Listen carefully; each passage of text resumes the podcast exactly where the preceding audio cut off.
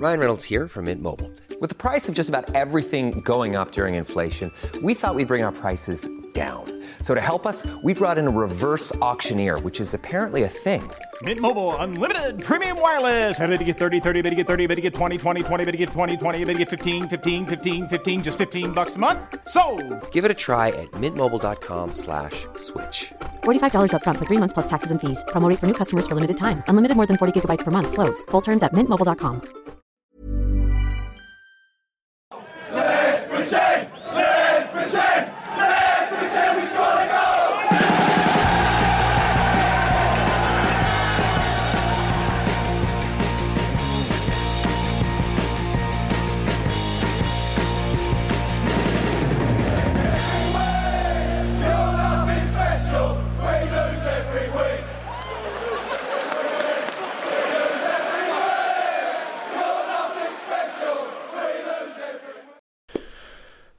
Sportbladets Premier League-podd. Eh, Jag sitter hemma idag och är rosslig i halsen så att om jag hostar er rakt i örat så ber jag på, urs- ber jag på förhand om ursäkt. Ehm, eh, Frida Fagerlund finns med som vanligt från London. Ja, det är jag. Och eh, det kan ju hända att jag hostar även dig i örat då i mer realtid. Eh, samma sak med dig Makoto. Eh, Ja. det är bara sådana tider eh, helt enkelt. Men vi har eh, inga matcher att prata om den här veckan utan det får bli en hel frågelåda. Eh, som vi har förberett här med frågor ifrån våra, våra vänner på Twitter. Eh, men eh, vi måste ändå börja med någon slags nyhetsläge. Vi har faktiskt fått frågor om det också. Vi kan ju bara låta Jonathan och ställa frågan. Rekryteringen av Dean Smith till Norwich, Frida. Diskutera gärna. Intressant att de plockar en av bottenkonkurrenternas sparkade tränare. Ja, det är, det är framförallt extra intressant med tanke på att den första matchen som Dean Smith kommer leda Norwich i, det är mot just Southampton som fick honom sparkad. Bara en sån sak. Just det ja. Nu var...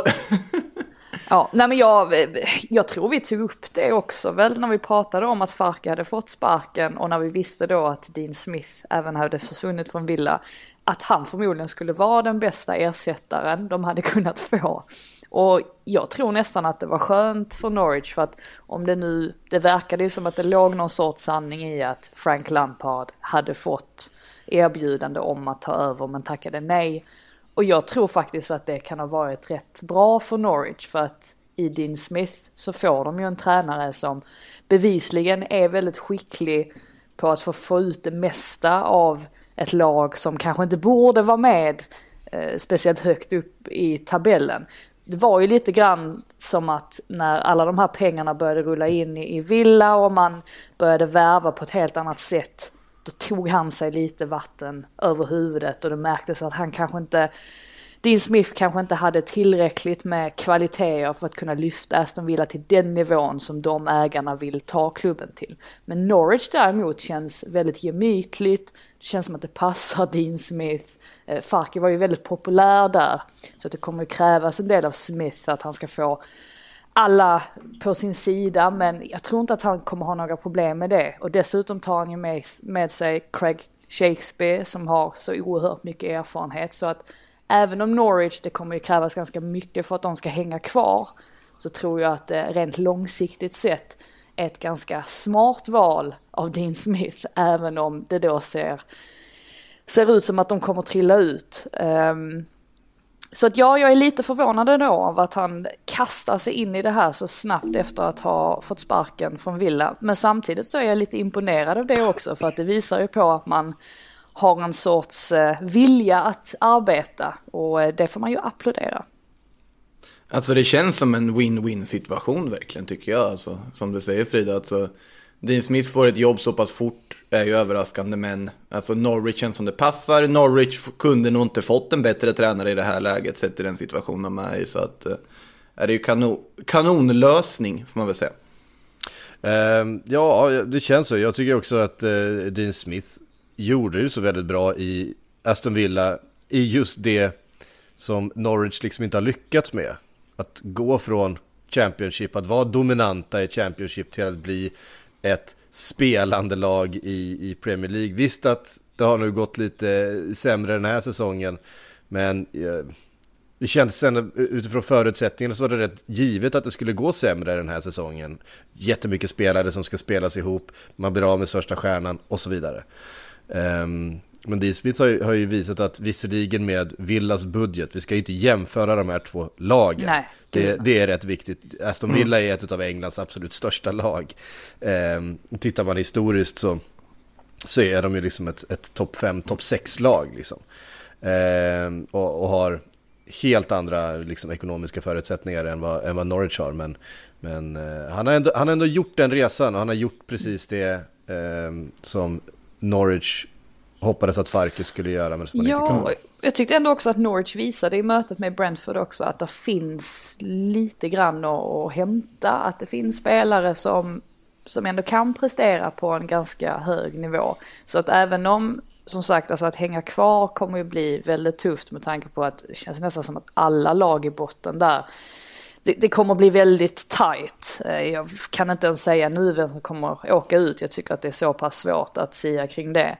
Men jag tror ändå att eh, Alltså, just eftersom att Norwich har varit så starka i Championship också de senaste åren och att de liksom har hoppat upp och ner mellan de här två serierna så, så tror jag på så sätt att det är en ganska bra klubb att jobba i. Att den är väldigt stabil och tränarna får oftast lite längre tid på sig än vad de skulle ha fått i, i andra klubbar.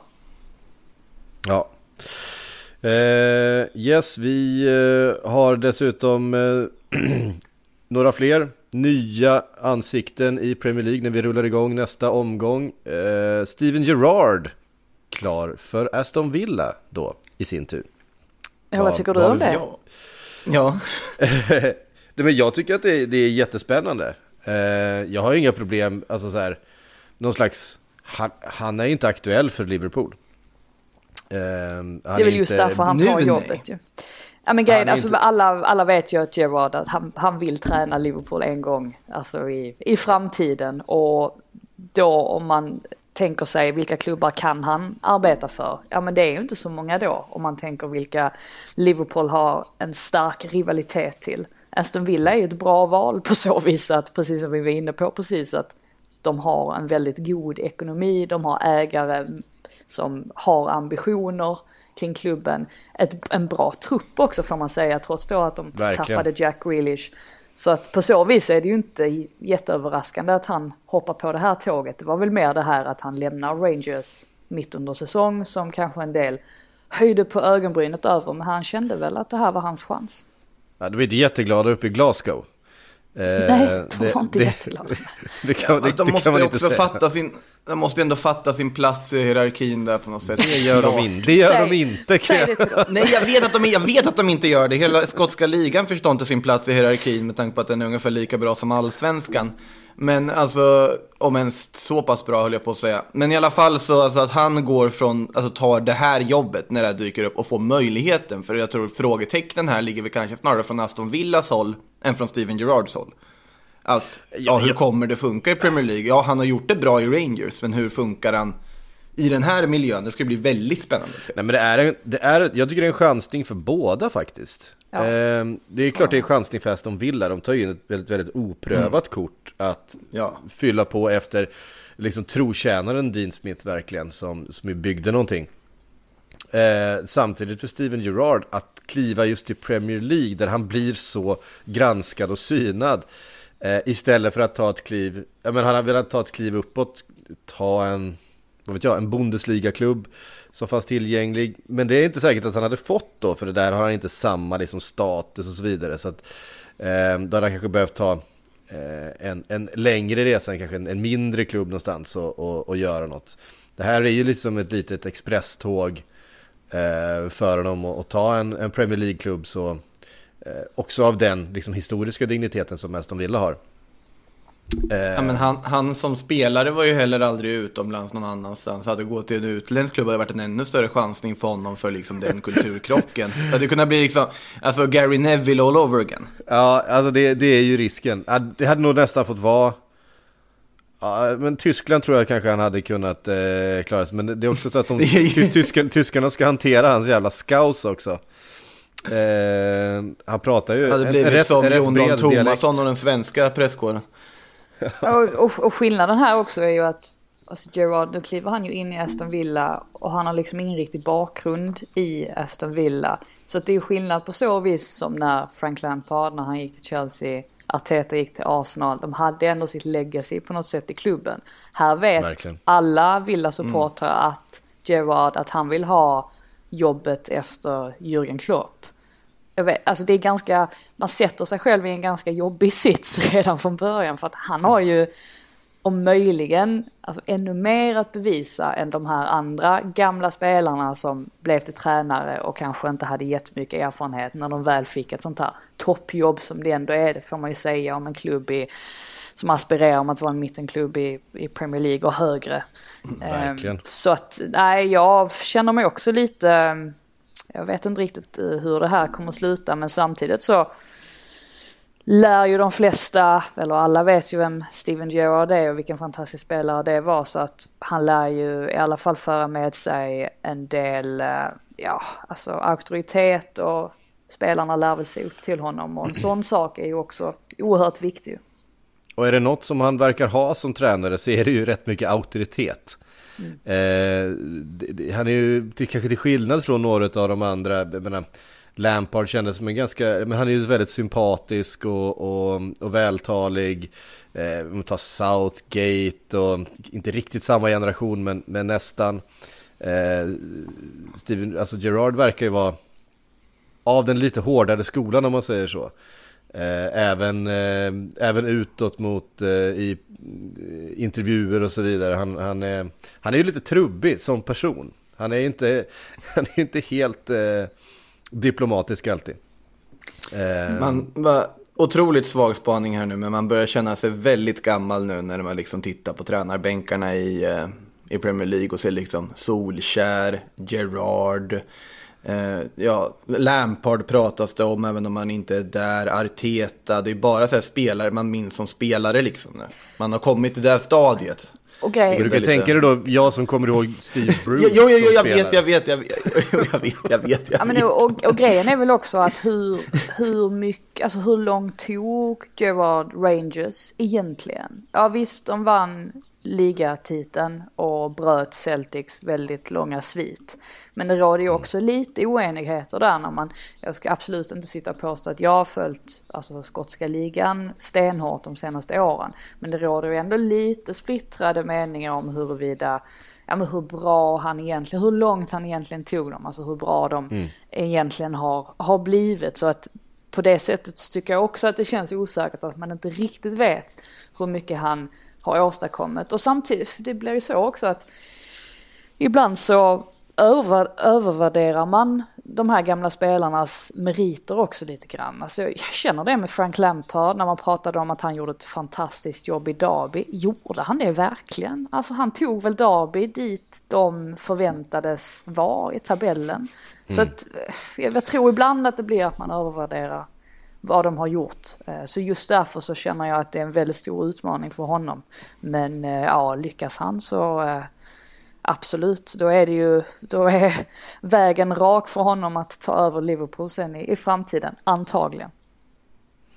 Ja, alltså så är det ju och, och han skulle väl vara den första att, att hålla med om att han inte är byxad för Liverpool här idag. Jag tror inte han skulle tacka ja om han fick erbjudandet. Jag tror inte eh, ägarna, ägarna är så osentimentala också. Alltså de är ju inte... Ja. De, de, har, de har ju absolut inte det tänket, tror jag. Alltså här handlar det ju om att plocka in den bästa tränaren. Och de ser väl att, alltså Gerard, trots att han har den bakgrunden han har i klubben så, så behöver han några fler år på nacken innan han kan axla en, en sån roll. Mm. Men de, de hade inte plockat Xavi i det läget Xavi nu går till en annan klubb om vi säger så. Liverpool-ledningen. Barcelona, det, det, det Barcelona är en liten annan sits också kan jag tycka. Men, ja, jo, så är det ju såklart. Så är det ju såklart. Men alltså fortfarande att det känns, jag håller ju med där att väldigt svårt att se Liverpool ta en oprövad klubbikon. Men sen om nu Gerard skulle lyckas, då kommer de ju få en beprövad klubbikon och då finns det ju ingenting som kan stoppa det liksom. Nej. Eh, oerhört roligt förresten, eh, och vi kan ju komma in på det också. Eh, även den här listan av regler som Xavi nu ska ha infört för att han ska liksom straighten up the ship igen. Eh, var så oerhört basic grejer som att... var så här, Vad var ja, första typ- punkten? Plocka, i, plocka tillbaka Dani Alves, det var första punkten. Och sen fortsätter det. Fortsätter det eller? Ja, men, men det var också så här att man... Ja, Kommit alla, hit till träning. Kom, kommit hit till träning, det är så curfew 48 timmar före match. Det här är liksom så här division 2 regler. Vad va, va, vad sysslade Koman med undrar man ju då? Alltså om det här är nya regler i Barcelona liksom, vad var det som pågick där innan? Det var fint också att Osman Dembélé var den första som var försenad till en träning och fick en böter av Xavi läste jag också, stackarn. Ja, det känns ju... Det var inte helt otippat kanske. inte, inte direkt kanske. Osman Dembélé, han måste ju lära sig klockan först. Innan man kan ställa sådana krav på honom. Ehm, ehm, och det kom ju liknande, liknande uppgifter från eh, Tottenham att eh, Conte ska ju ha förbjudit ketchup bland annat. Men det gör Eh, han ju alltid. Det är ju... Träningsanläggningen. Förbjuda ketchup, varför gör han det för? Ja men det är, det är ohälsosamt. Han gjorde samma sak i Chelsea. Det är alltså brown sauce, ketchup, alltså ett par sådana såna grejer eh, som är helt bannade. Blir mer frukt istället för Harry Kane. Ja. Men det är också så här, har de inte liksom så här... Alltså, jag, jag, tro, jag, jag trodde verkligen att, att, att de levde så oerhört liksom kontrollerat med näringsfysiologer och kostrådgivare som varje dag satte ihop liksom näringsprogram utifrån vart de befann sig liksom i återhämtnings och uppbyggnings Det- liksom, faser. Detta är lite, detta är lite intressant för att eh, jag, har, jag är ju väldigt intresserad av sånt här, alltså näringsfysiologi. Och, så jag har ju grävt ganska mycket i detta och har nästan som standard varje gång jag pratar med en spelare, alltså att fråga om just kost och mat och sådär, hur de gör. Och jag vet att i Championship, alltså nästan alla Championship-spelare jag har pratat med menar liksom att, och särskilt då svenskar framförallt som, som spelat i, i Championship, att de har chockats över hur lite regler det finns kring vad de får äta. Alltså att de kunde ladda upp inför en match med liksom, eh, pannkakor och pasta. Och det skulle man, eller alltså pannkakor och alltså någonting riktigt så här onyttigt. Och det skulle man kanske inte gjort på samma sätt ens i allsvenskan för att där har man vissa alltså vissa så här oskrivna regler man följer ändå när det kommer till kosten. Men däremot i Premier League så de senaste åren och mycket på grund av utländska tränare som kommer till Premier League så har de ju blivit betydligt mer noggranna med vad de ger för mat till sina spelare. Alltså Liverpool är ett jättebra exempel för att Klopp tog ju med sig sin gamla näringsfysiolog eh, eller kock från eh, från Dortmund när han flyttade till Liverpool. Och hon revolutionerade ju hela deras sätt att äta på, gjorde, gjorde en massa förändringar som spelarna välkomnade och spelarna tyckte var väldigt bra framförallt. Och som de anser har hjälpt dem väldigt mycket, inte minst då alltså titelsäsongen och sådär. Så att jag tror att de största klubbarna, och ja, alltså om vi nu ska ta liksom Premier League-klubbarna framförallt, de har liksom börjat inse det här att hur viktigt det är med just kost och sådär. Men i Championship så ligger de fortfarande efter. Så jag kan tänka mig att det säkert finns några klubbar i Premier League som kanske inte heller förstår hur viktigt det är. Men att de börjar komma ikapp lite mer nu. Vi vet ju här i England att det är ju lite speciellt det här med kosten. Liksom det, de är inte alltid supernoga med vad de äter generellt. Nej. Sunday Alltså, måste- roast heter det va? Ja, precis. Ja men det är måste- ju, jag det är måste- ju hälsosamt ju jämfört med allt Är det? annat ju. Ja men det är ju kött och potatis och sås. Alltså det är Ja, ju som en sig, ja, standard är svensk sant, husmanskost. Men alltså däremot de här chip shops som finns på varenda hörna, de är väl inte de, de mest hälsosamma valen. Jag måste, bara- jag måste bara rätta dig lite där Frida, för att eh, Mona Nemmer heter hon, och hon var faktiskt inte med, med Klopp i Dortmund. Däremot Nej, så var det rekryterade de henne, ja precis, de, de Ja, knep det. henne från Bayern München. Så alltså de, eh, för hon hade ju varit då eh, under Pep Guardiola i Bayern München. Eh, Mm. Och då, de helt enkelt headhuntade henne därifrån. Så var Så det. att de gjorde Jag har, liksom skrivit ett, ett, jag har skrivit ett långt dokument om henne men det var ett par år sedan så att jag minns Ja. inte riktigt allt. Ja, men, men det, för det här har ju varit en utav, en utav eh, FSGs stora grejer. De har liksom headhuntat, de har ju också gjort liksom analys över allt, runt omkring menar med, med att ta in inkastcoach och all anal, analytiker som har kommit in och, fan, och hans moster. Eh, teoretiska fysiker som sitter och liksom eh, ritar diagram och så vidare. Så det var ju därför jag liksom, därför blir man så otroligt förvånad när det är så här, nej det blir inget mer ketchup grabbar. Jag, jag, trodde att, jag trodde även att övriga lag hade liksom var way past. Eh, Sen kan man ju... Men man kör sockerfri ketchup då? Ja, alltså precis. Man kan ju fråga sig också att hur onyttigt är det egentligen i kontexten? Alltså, det... ja, men, ja, men det är det jag lite känner också med ketchup. Mm. Ja. Är det så Sen farligt? vet man väl inte heller hur sant det är. Alltså Solskär dementerade det, det där påståendet om att alltså Cristiano Ronaldos intåg i United hade fått alla att börja tacka nej till dessert. Alltså, och han sa att det stämde ju inte. Alltså, så det finns nog en massa rykten också i, i, eh, ja, som cirkulerar just kring mat och sådär. Mm. Ja, det är klart. Um, vi tar oss vidare. Vi har ytterligare en tränare som vi måste nämna. Uh, det har varit klart ett tag nu. Uh, och det handlar förstås om uh, Eddie Howe i Newcastle. Um, vad kan vi förvänta oss där till nästa helg Frida? Ja, lite attacking football som de ju älskar.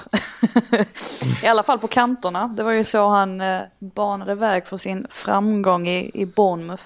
Så att jag tror väl att, ja nu var ju inte han, han var inte heller första, första val, han var väl inte andra val heller om vi tänker att Emery var andra valet. Men eh, ja, väl tredje val i alla fall, så lite bättre än Nuno var när han anlitades av, eh, av Tottenham. Jag tror ändå att man har fått in en, en tränare här som är väldigt kompetent och jag är väldigt spänd på att se vad, vad han kan göra med det här spelarmaterialet för att många gånger så känner man ju att Newcastle har ett par spelare som sticker ut och har väldigt hög kvalitet kvalitet men att det finns andra spelare som kanske inte riktigt håller den önskade nivån för att man ska hänga kvar i Premier League. Så att vi får väl se om han lyckas få ut max av dem. Eh, vad som händer med Emil Kraft också för att vi kan väl tänka oss att Howe kommer väl återgå till, till en mer form av 4-4-2 kanske om man ska gå efter hur han spelade i Bournemouth väldigt, eh, väldigt ofta. Så att eh, ja, han, han har en del att han har en del att göra. Lite intressant också att han återförenas med Fraser. Det slutade ju inte jättebra som alla minns. Eh, ja, just det. Eh, just det. Han, då, han har ju varit i, eh, lite, lite sidetrack med Fraser har ju varit i blåsväder också för att han tackade ju nej till eh, landslagsspel för att uh, han kände att, uh, på grund av en ankel, ankelskada helt enkelt, uh, Skottland då ska väl tilläggas. Mm. Ja. Men eh, sen var han ju med på träningen 48 timmar senare i Newcastle. Så att nu eh, var det, är det ju många skottar som tror att han tackade nej just eftersom att han vill Alltså, eh, han vill förbättra relationen till Howe och kanske ha en bättre chans då att ta sig in i, i laget när ja, nästa omgång drar igång. Så att han är inte helt populär i den delen av landet just nu. Så här inverterad Gareth Bale situation. Såg att han dök upp där på Wales landslagssamling. Jag trodde han var skadad. Men det, det var han tydligen inte den här gången eller när det var landslagsläge. Nej, ja. precis.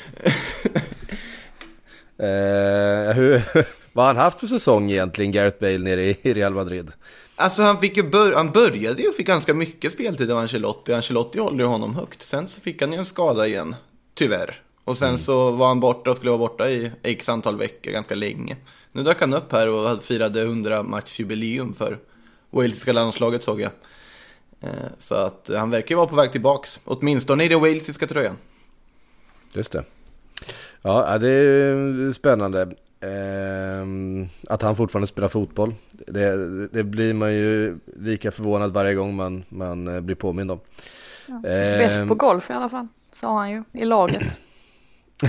det är väl det som spelar roll egentligen va? Alltså, det var inte så många, jag tror inte det var så många som spelade. Så att det var så här tre, fyra spelare i, i Real som, som håller på med det. Så att det var väl kanske ingen jättebedrift då. Men, så som jag förstod det på artikeln. Men ja, det är alltid något. Skönt att han ändå har viss vet du, glimten i ögat på det där tycker jag också. Jag kan ändå uppskatta ja, det. Han är ju väldigt rolig. Alltså jag gillar Gareth ja, Bale. Det är svårt att, nej, svårt att inte göra det trots att det har gått som det har gått de senaste åren. Eh, när vi ändå är inne på det då, eh, får vi fått en fråga från Rask eh, som skriver Vilket lag håller Frida respektive Makoto på? Frågan måste besvaras med 100% ärlighet. Oj, vad svårt. Jag vet bara alltså- vilka, vilka lag Makoto hatar. Jag vet inte riktigt vad om du har något du tycker om. Nej men nu var, alltså jag vet, ni behöver ju inte vara Premier League, jag vet ju vilka lag ni håller på. Alltså Jo men, men vad alltså, i, menar han i, inte i livet. Nej det, det står ingenting om. Alltså jag tycker Jonas svar känns ganska talande ändå. Vad heter det? Frida ser Brighton och Makoto sådär lag som fyndat bäst från spanska ligan varje år. jag tycker det. Eh, nej, alltså jag ska faktiskt, ni, folk får tycka det här är skitsnack och så vidare. De, de, som, de flesta vet vad jag håller på i, liksom, i övrigt om man bortser Premier League. Men jag har inget favoritlag i Premier League. Faktiskt. Nej, du håller på Real Madrid. Om det är någon som... Nu står katten här och Ja, det- biter, biter på min sladd. Åh. Sluta med det, sluta med det pysen. Jag vill Ehm, skaffa en katt alltså. Ja, eh, nej men Real Madrid och, och Frida, du håller ju på Trelleborg. Ja, nej men alltså, eh, ja, om man nu ska vara, tvingas vara ärlig, eller tvingas, men eh, alltså det laget, det Premier League-laget som jag liksom har, eh, känner mig, där jag har närmst koppling till, eller ja, och som alltid liksom har hängt med mig i livet, så är det Arsenal, och så är det bara. Men det innebär absolut inte att man är så här 100 procent, alltså min, eh, alltså mina, mina nära och kära, eller vad, man säger, de är, de är också Arsenal i alla fall, de som bor här. Eh, och sen har jag en bror som håller på Tottenham och en syrra som håller på Chelsea, så att det är ju lite sådär, eh, ja, eklektiskt liksom. i- i min Stökigt. släkt. Väldigt Stökigt, stökigt. ja. Eh, Min pappa påstår att han håller på Leicester, eh, men detta var ju 2016 så att man kan ju, man kan lägga ihop ett med ett där. Eh, Men annars så är det, ja, Trelleborg är en sån klubb jag alltid håller koll på. Pappa har årskort och sådär. Ehm, Sen, det, jag tror också att när man jobbar med det här så, så blir man lite sådär, man tappar lite, man är väldigt mycket i, jobbmode hela tiden. Jag märkte det igår när jag satt och kollade på Spanien-Sverige på en bar att man dras inte med sådär jättelätt längre i vad som än händer på planen. Man är väldigt mycket sådär neutralt ansiktsuttryck och visar inte speciellt mycket känslor och det är nog så jag har blivit lite grann när jag kollar fotboll. Det är ju hemskt kanske men eh, jag tycker det är ganska skönt också att inte vara känslomässigt kopplad till fotbollen för att det är ju bara jobbet, eller hur psyk? Alltså tänker på Liverpool och sådär, ångesten på matchdag och ganska skönt att slippa det på ett sätt. Ja, det är fruktansvärt. Det är inte värt det. Det är inte värt, alltså, det är inte värt det. Jag, jag vet inte hur många gånger jag ska behöva eh, förklara det för folk. Det är inte värt det. Det är, mer, det är mycket mer, det är mycket mer ångest än vad det är glädje. Men det, visst, om man håller på Real Madrid som vinner eh, 99% av alla matcher. Eh, genom Ja, det alla är, år. det är inte på Visst, riktigt ändå att hålla Visst, på visst att. Liverpool har vunnit mycket de senaste åren. De senaste åren har det varit. Men det har nästan så här. De här säsongerna där, där jag vet inte, var det för, förra säsongen när vi gick fram till februari utan att tappa, eller vad, när var det? Ja, utan att förlora en match. Och, och, Ni vann mycket. Ja, precis, precis före pandemin och ledde ligan med sådär liksom 18 poäng eller vad fan det var, det är helt sinnessjukt.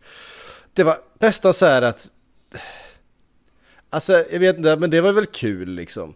Men, men eh, samtidigt, det var ju bara så här, när förlusten väl kom så var det liksom desto värre samtidigt som segrarna slutade var den där eh, eh, naturliga automatiska glädjen, för det var bara det som skulle hända. Du, du tyckte Ehm. det var skönare när de saknade alla mittbackar och bara förlorade match efter match på Anfield. Nej, det, det jämnade nej och, då, och, då hat, och det hatar man ju liksom. Det Ja. hatar man ju. Eh, jag kan säga att den säsongen som jag har tyckt varit roligast som supporter, det är ju faktiskt fortfarande den. Eh, nu ska vi se här, 2014. Eh, med eh, under Brennan Rodgers när Suarez var som allra galnast och det vart liksom så här, varenda match slutade så där 5-4 ungefär. och Ganska visserligen tätt. slu- Hur många poäng efter, två poäng efter City? Eller hur? Ja, Hur precis. Det var ju Gerards eh, halkning där eh, som till slut eh, gjorde att, att vi tappade greppet om den titeln. Mm. Men det var, sån, det var så här, det var sån galenskap och det, det kom ifrån en situation där vi hade förlorat så oerhört mycket för då kändes verkligen varenda poäng man tog, det kändes så otroligt värdefull.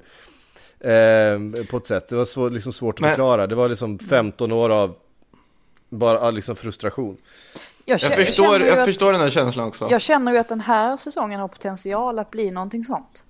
Att det kan bli väldigt, väldigt tätt där uppe. Och att man kanske kommer minnas den här säsongen som en av de mest konkurrenskraftiga. Jag hoppas på det i alla fall. Ska inte säga för mycket, men ja.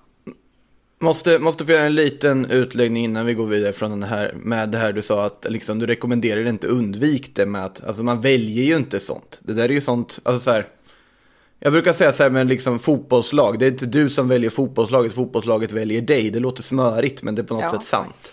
Men sen, sen faktiskt både, ja. Men samtidigt, liksom, där du säger Frida håller jag med om, man blir lite apatisk nu för tiden man tittar på matcher. Det är en helt annan inställning man har till det. Så att liksom, för alla er som inte känner fotbollsjournalister, förvänta er inte liksom passionerade, roliga människor när ni tittar på fotboll, utan kanske mer liksom tillbakadragna fotbollstittare, för det är så man känner Ja, sig. men det är liksom. väl rätt skönt också när man jobbar med det för att ska man skriva en objektiv text då kan man inte sitta där och vara bedrövad av att Arsenal förlorar. Nej, Alltså, då får man ju jag, jag, jag har svurit högt åt att Real Madrid gör ett mål och liksom kvitterar i slutminuterna. För då hade jag en text klar på att de skulle förlora. Så att så arbetsskadad är man.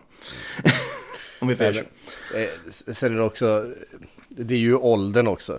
Jag menar, här är ju, jag ser, jag ser folk som, som eh, var helt liksom förstörda av att Liverpool förlorade mot West Ham nu för, förra omgången. Och jag menar, de har hållit på det här laget i drygt 20 år. Det, det, det går upp och det går ner. Det är fram och tillbaks. Det är liksom så här, 16 matcher obesegrade innan.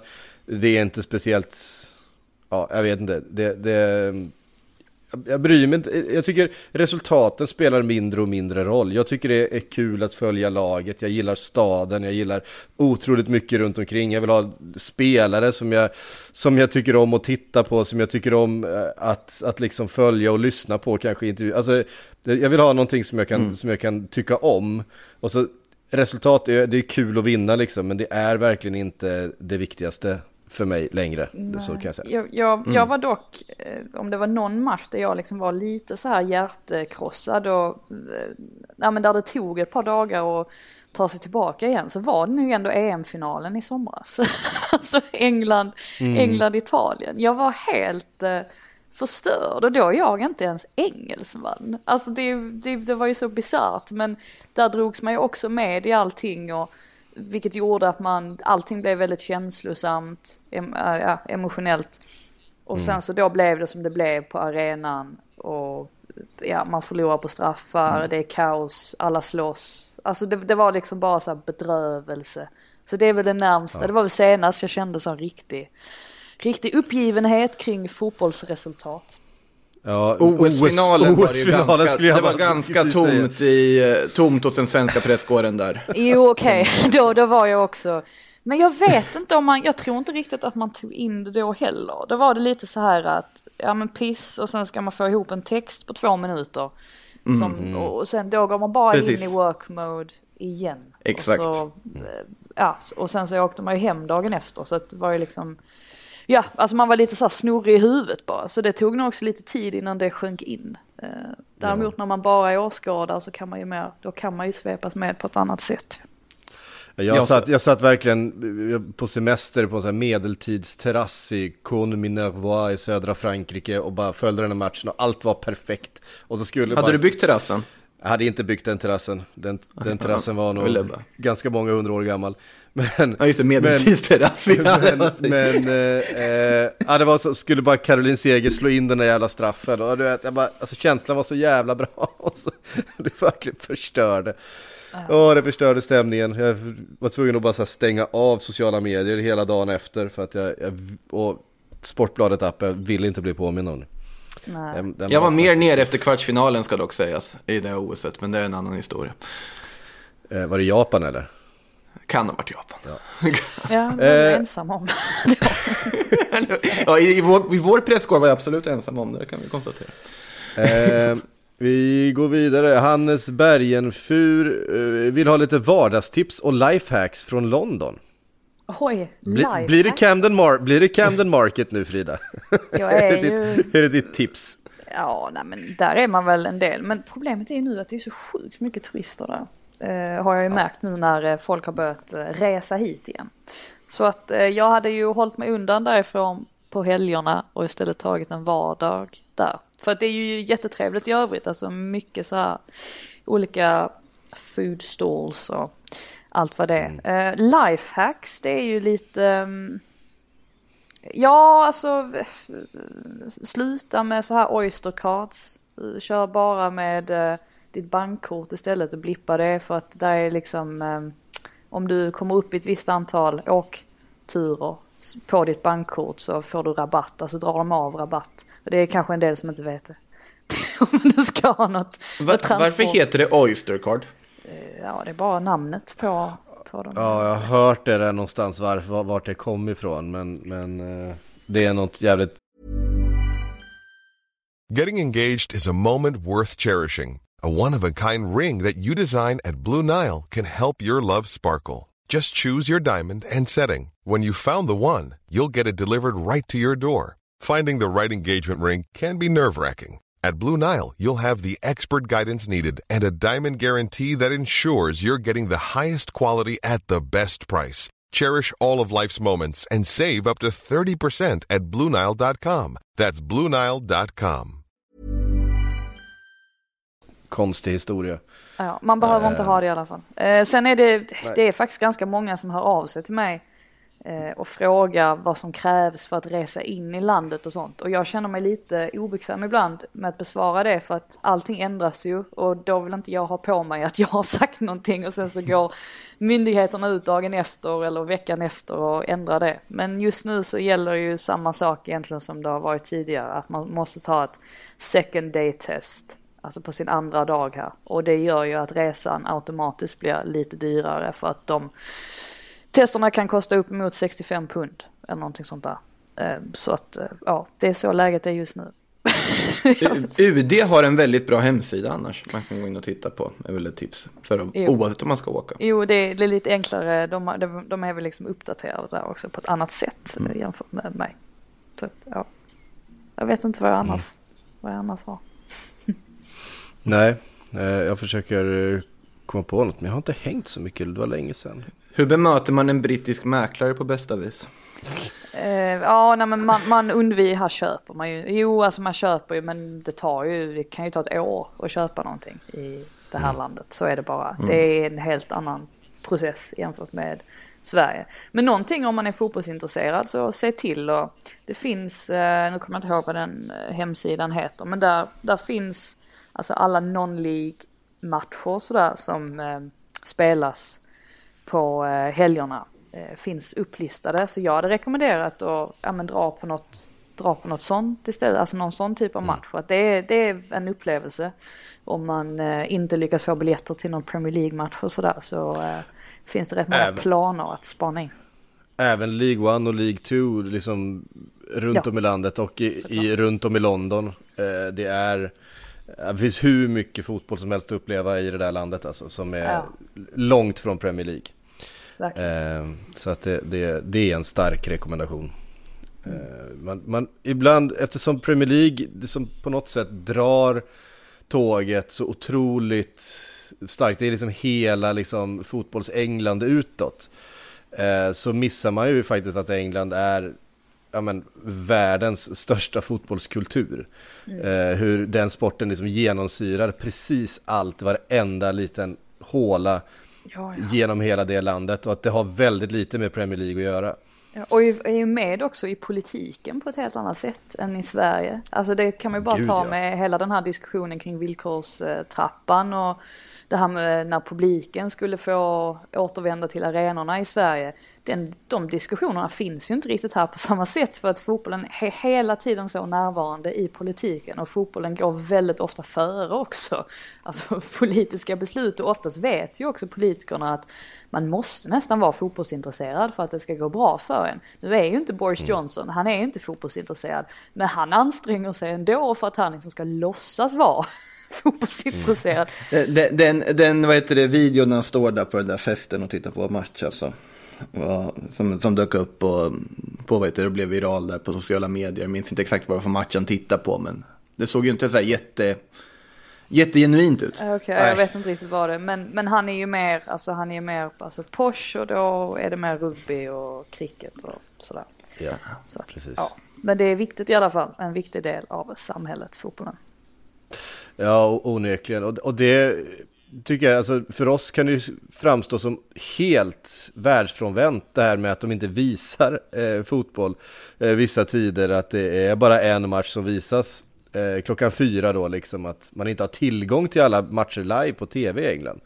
Men att det handlar ju om att inte eh, Premier League ska ta över allt utrymme även inhemskt. Att vi måste ge den, andra, den övriga fotbollen lite utrymme också.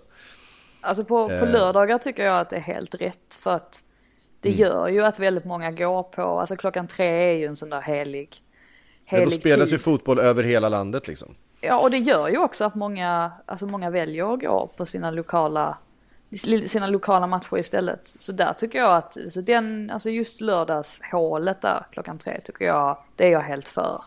Ehm, sen är det klart, alltså det finns ju andra som, som inte håller med och sådär och tycker att man ska vara mer moderna. Men äh, jag tycker ändå att um, den, um, ja, alltså det, det är ändå viktigt att se till att de här mindre klubbarna, att de går runt och att de ehm, ja, alltså skapar intresse eller lockar intresse. Så att eh, jag har absolut inga problem med det. Nej. Eh, Bobby skriver, hur skulle Kulusevski få plats i Arsenal? Eh, ja, jag tycker det känns som att det är rätt trångt på just hans positioner. Ja det har väl ryktats lite, så när de där Kulusevski-ryktena dök upp så ryktades det lite om att de i så fall skulle sälja PP. Och det är ju någonting sånt som krävs för att han ska ta sig in. För att, ja alltså vem finns på den positionen? Det är ju Bukayo Saka och han ruckar man ju inte på. Eh, det är väl i så fall om han skulle spela centerforward men han är ju han är ju lite annorlunda också. Alltså eh, när han spelar där så är det väl rätt ofta han drar sig ut ur straffområdet om man spelar med Isak så att Isak ligger lite längre fram och sådär. Så att, eh, nej, jag tror väl definitivt att då hade man behövt sälja någon spelare. Men däremot så är det väl högst troligt att Kulusevski lämnar Juventus. Det känns ju verkligen inte som att han har någon framtid där. Om Allegri ska fortsätta vara sådär eh, kritiskt inställd till honom som han ju faktiskt är. Ja, så där känns det lite just nu som att alltså, det fanns ju en öppning när Dybala fick skada och så vidare och det fanns möjlighet att spela sig in, resultaten är inte så bra och så vidare, de måste göra någonting. Men sen är det ju uppenbart att även de gånger Kulusevski gjort någonting bra så känns det som att, som du säger Frida, så är Allegri på direkt med att han var missnöjd med någonting. Han får otroligt begränsat med speltid, han har uppenbarligen inte så stort förtroende hos honom. Så att det bästa för honom är ju att få en låneflytt eller någonting. För att det känns som att det är en tränare som är väldigt, väldigt svår att övertala för honom. Jag är, jag är lite förvånad över Eh, det här som säger att Allegri är missnöjd med hans attityd. För även om visst, alltså Kulusevski, han sa väl någonting där efter sin första landskamp som kanske var, ja, alltså kanske var lite dumt, men han redde ju ut det med Jan Andersson. Nu minns jag inte exakt ordagrant vad det var, men han var väl lite kritisk mot att han hade blivit utbytt eller vad det var. Han var chockad. Han var, just han var chockad av att han hade blivit utbytt och det var väl lite, ja, det, det var väl inte det bästa ordvalet kanske. Men däremot så är jag förvånad över att de pratar om att han inte har, ja men att han inte har någon bra inställning och sådär. För jag upplever att Kulusevski är jätteseriös. Alltså just i kring vad han har för ambitioner med sin fotboll och att han jobbar väldigt hårt och han och Janne Andersson verkar ju komma hur bra som helst överens. Så att det där är jag lite förvånad över. Jag tror inte att, eller jag tycker inte att det ska avskräcka klubbar. Jag hoppas inte att det gör det i alla fall. Från att, eh, Nej, men det, det är en konstig, alltså jag tyckte när han fick frågor här nu inför den här samlingen om liksom Allegro, jag tyckte han skötte det otroligt proffsigt också. Ja, han har, konstaterat, ja men Ja, men alltså så här, jag kan inte sitta här och gnälla över speltid. Såklart jag hade velat spela mer, men det vill alla. Men så här, när vi har så dåliga resultat som jag kan man sitta där och gnälla över ja. speltid liksom. Skönt för honom också att vara på samma podie som Zlatan. Det var så mycket uppmärksamhet för honom så då hamnar man själv det var inte... i, lite i, ja, periferin. Mm.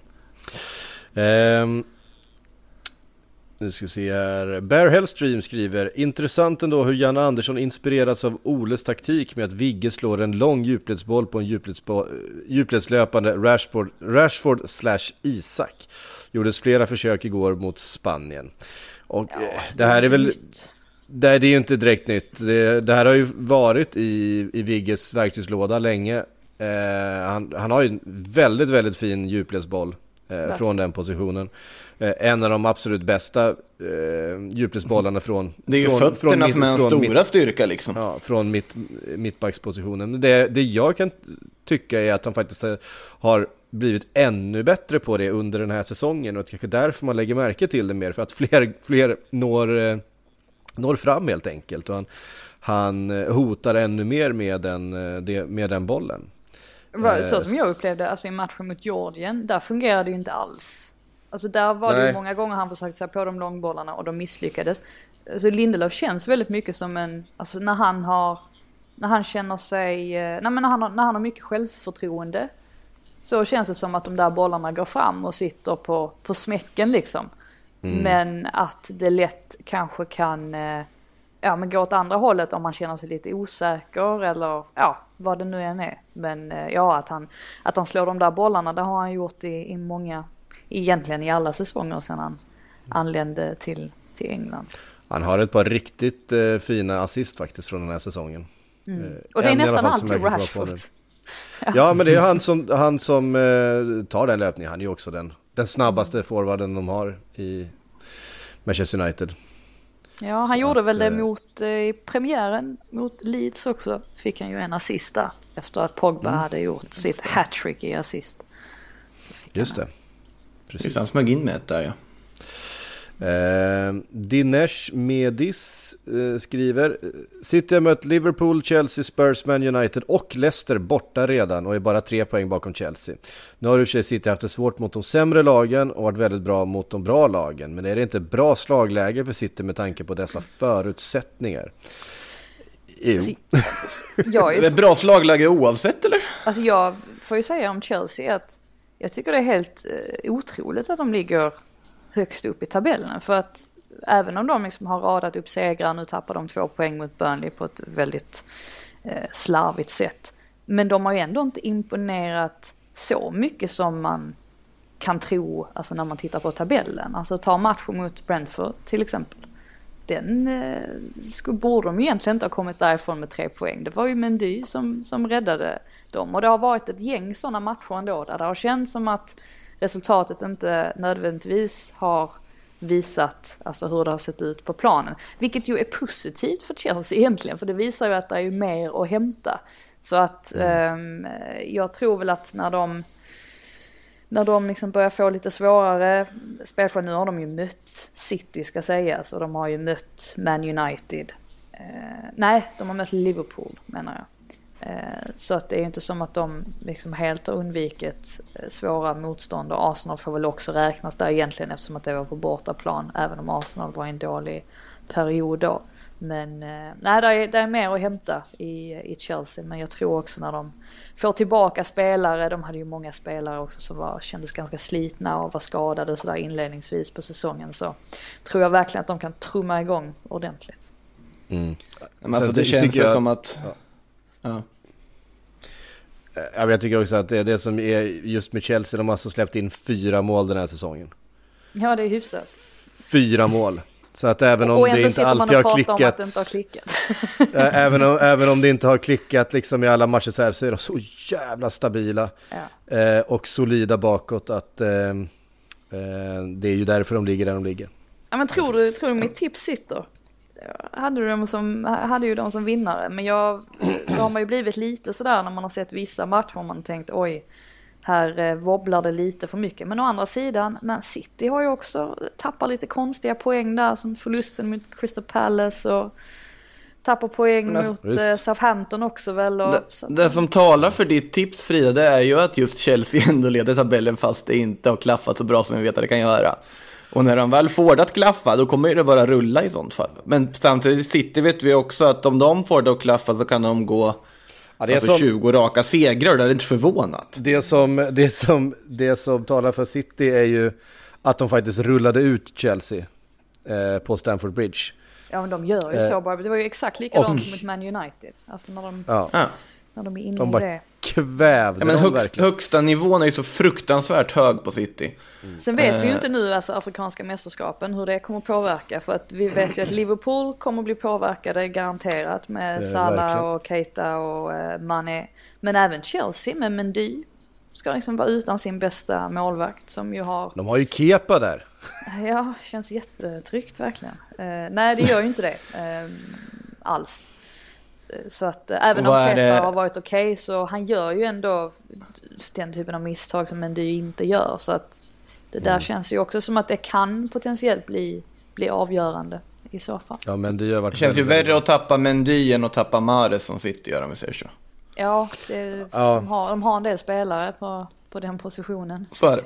Så är det. Ja, då känns det värre att tappa Salah och Mané. Ja, två Så är tredjedelar. det. Det blir, eh, det, det blir tufft. No Thomas, no party säger jag samtidigt. Det blir Ja, också ja, tufft. det, det, det, så är det Mm, onekligen. Maitland-Niles har kommit igång nu. Inga, inga problem. Det, det är ändå sjukt att han har gjort det alltså med tanke på liksom hela sommaren och alltihopa. Han, han har några liv, Ainsley. Ja, men då, det blir ju segway då in på nästa fråga. Den kommer från Viktor Granbrandt. Eh, hur ska Liverpool besegras på lördag för oss Gunners? Fembackslinje och defensivt eller bara försöka spela som vi vanligtvis gör? Känns som den bästa chansen på flera år att slå Liverpool nu, men lär väl sluta i tragedi. Ehm, ja. det är en bra Tragedi. fråga. Eh, jag, alltså att West, West Ham lyckades ju med sin matchplan. Men det känns inte som Arsenal har ett lag att kopiera den matchplanen. Um, riktigt. Alltså Arsenal ska ju inte hålla på och göra en, en, några ändringar överhuvudtaget. Alltså att kasta om till en femback och göra det osäkert nu känns ju jättedumt. Alltså nu har de ett fungerande system. Spela i den här backlinjen man har jobbat in nu liksom. Spela på samma vis och försöka liksom utnyttja, utnyttja sina styrkor istället. jag känner väl lite samma lag som mot Leicester. Eh, att jag hade kunnat eh, köpa det och fortsätta med Lacazette och Aubameyang. Eh, tycker ändå att det känns det känns, lite, det känns lite starkare. Alltså att ha, ha inne Lacazette också för att det blir, det blir ytterligare en spelare på något sätt som motståndarna ska försöka handskas med. Ehm, Så jag skulle väl säga, äh, kör på det då. Ehm, Tavares eller. Tierney? F- ja, jag är lite splittrad där. Eh, Jag tycker ändå att Tavares, han är inte på något sätt hundraprocentig i matcherna. Men har ändå gillat vad jag har sett av honom. Men nu har ju Teni, nu har, nu vet jag inte om han spelade, de spelar ikväll ju, Skottland. Eh, han har ju inte spelat jättemycket på sistone och sådär sen sin skada. Eh, så att, jag vet inte, lite hugget som stucket också va? Alltså det känns inte som att det är... För det är ju där, det är ju den där högerkanten som man behöver stä- täppa till eh, mot just Liverpool. Kombinationen där eh, Trent och Salah är ju där de flesta poängen görs för, för Liverpool. Så att den, eh, där, där behöver man ju eh, ett starkt defensivt eh, kort. Såg Ja, ju precis. Atletico Madrid till exempel som normalt sett har en väldigt bra vänsterkant ju. Men som har en ganska offensiv vänsterkant och det, det funkar ju inte alls. Nej, och det viktiga Eh, är att man inte exempel. hamnar så här, alltså, för det, det är ju väldigt lätt att eh, försvarare inte riktigt vet hur man ska försvara sig mot Trent, Trent, Trent vilket skånskt uttal, Trent. Eh, alltså om man ska gå upp på honom och om man ska falla, att de, de hamnar oftast mitt emellan och det får man ju absolut inte göra, göra med Liverpool. Då måste man ju antingen se till att vara högt upp och pressa eller falla ganska lågt för att ja, Salah inte ska kunna snirkla sig in där. Så att, ja, det blir en spännande match hur som helst. Intressant. Ja, eh, onekligen. Eh, Henrik Asa, eller Åsa, beroende på hur det ska uttalas, eh, undrar vilket band är det givna ingångssteget för dödsmetall? Eh, jag tar den då tänker jag. Ja, snälla. Eh, svaret är ju såklart Entombed.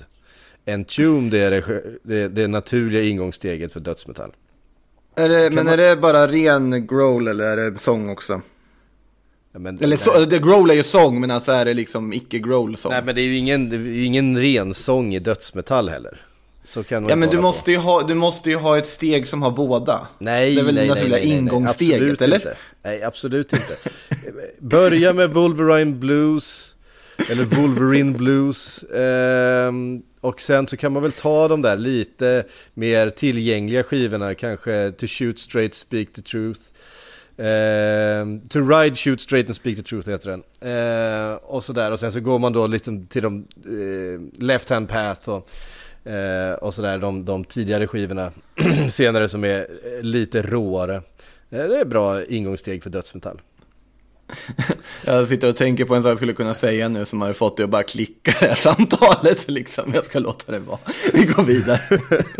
Ja, då, då, då, då går vi vidare tycker jag. Abbe, Abbe vill att vi ska tipsa om vilka som kommer topp 4 samt vilka tre som åker ut. Intressant vad vi har att säga nu efter 11 omgångar samt flera tränarbyten.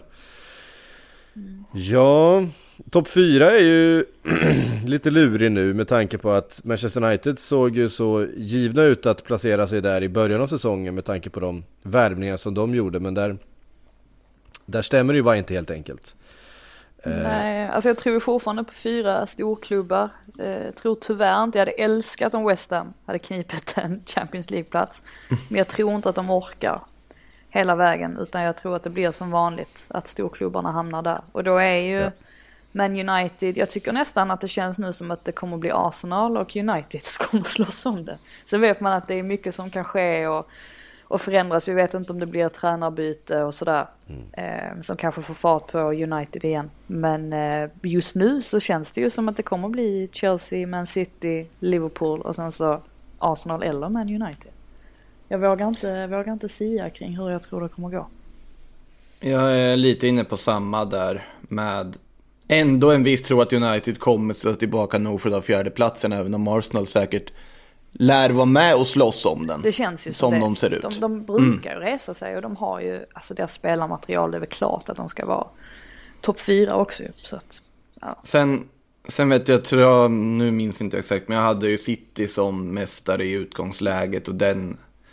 Jag ser inte anledning än att ändra på det här tipset, men eh, jag skulle inte förvåna mig om det skulle vara du som prickar på det här tipset heller, som vi säger så. Nej. Eh, nedflyttning då, vad, hur, hur ser vi det här? Alltså den stora frågan är ju, kommer Newcastle med sina nya ägare spela Championship nästa år? Jag tycker det är så otroligt ovisst. Jag har verkligen ingen aning om vad jag ska tro. Eh, Jag kan inte säga att Watford, jag kan inte säga att de hänger kvar. Jag tror faktiskt att de åker ut. Burnley, eh, älskar Burnley, älskar Sean Dyche. Men jag tror inte att de har tillräckligt med kvalitet. Trots att Kone nu är, är det, finns i laget. Ja, det är han som ska de göra det i sådana fall.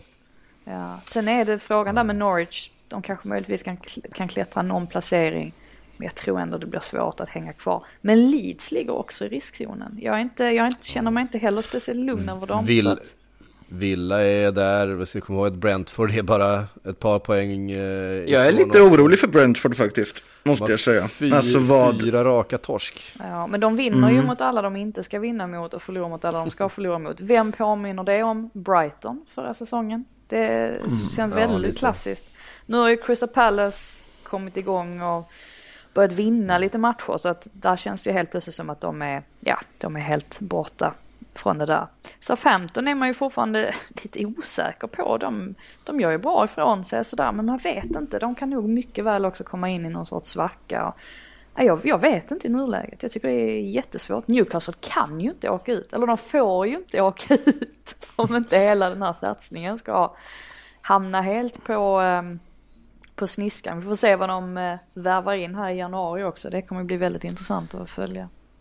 När, när Crystal Palace under Patrick Vieira börjar se ut som där vi trodde att Crystal Palace under Patrick Vieira skulle se ut så är det ju inte helt säkert där heller. Alltså med alla kryss som de har fått på matcher där liksom. Ja, men det, det, det har ju varit så individuella misstag som har gjort att man har tappat poäng i de matcherna. Så just därför så...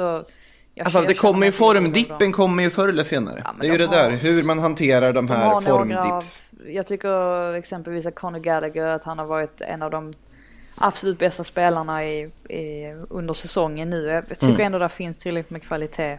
Eh, det enda jag är besviken på egentligen för Crystal Palace del, det är en sån som Joakim Andersen. Som jag hyllar jättemycket när han spelade i Fulham och tyckte att han stack ut och var, var en av dem som, eh, ja men som möjligtvis då hade kunnat rädda mm. Fulham kvar. Tycker inte att han har imponerat eh, märkbart. Så att, ja, det finns ju spelare som definitivt kan höja sig och då blir ju Crystal Palace ännu farligare. Alltså att jag, jag känner ingen rädsla för, eh, för deras framtid så. Jag hoppas oavsett att samma sak som vi hoppas att det blir liksom en galen säsong i toppen, och att det blir samma i botten och att det är typ många lag som det ligger öppet med inför slutomgångarna så vi får den här riktiga nedflyttningsstridsångesten. Ja men nu, ju... och nu med Tottenham också. Alltså hur ska, jaha, har vi dem? Ska du skicka ur dem nu? Nej men alltså Tottenham, var, var ska de hamna i tabellen under Conte? Så var Leicester också som har underpresterat ganska länge nu men ändå har spelare som man tänker sig att de de borde kunna klättra högre upp i tabellen. Eh, Brighton har ju sett så otroligt bra ut. Ehm, ja, det finns väldigt mycket och, och eh, som mm. man inte har en aning om hur det kommer att sluta helt enkelt. Verkligen. Ja, det får runda av den här veckans eh, frågelåda i alla fall. Eh, var intressanta tankar om, om botten och det är ju, det, det hade ju varit det, så här. Om inte Newcastle börjar ta poäng nu så kan vi i alla fall förvänta oss en ganska rejäl investeringskassa eh, under januarifönstret. Det tror jag i och för sig vi kan förvänta oss ändå. Eh, men då får vi se vad eh, Eddie Howe gör av det. Eh, hörde ni, nästa vecka så har vi massor med Premier League att prata om igen, inte minst då den här matchen mellan Arsenal och Liverpool som vi eh, nämnde tidigare och en massa annat såklart. Så Sportbladets Premier League-podd är tillbaka om en vecka igen.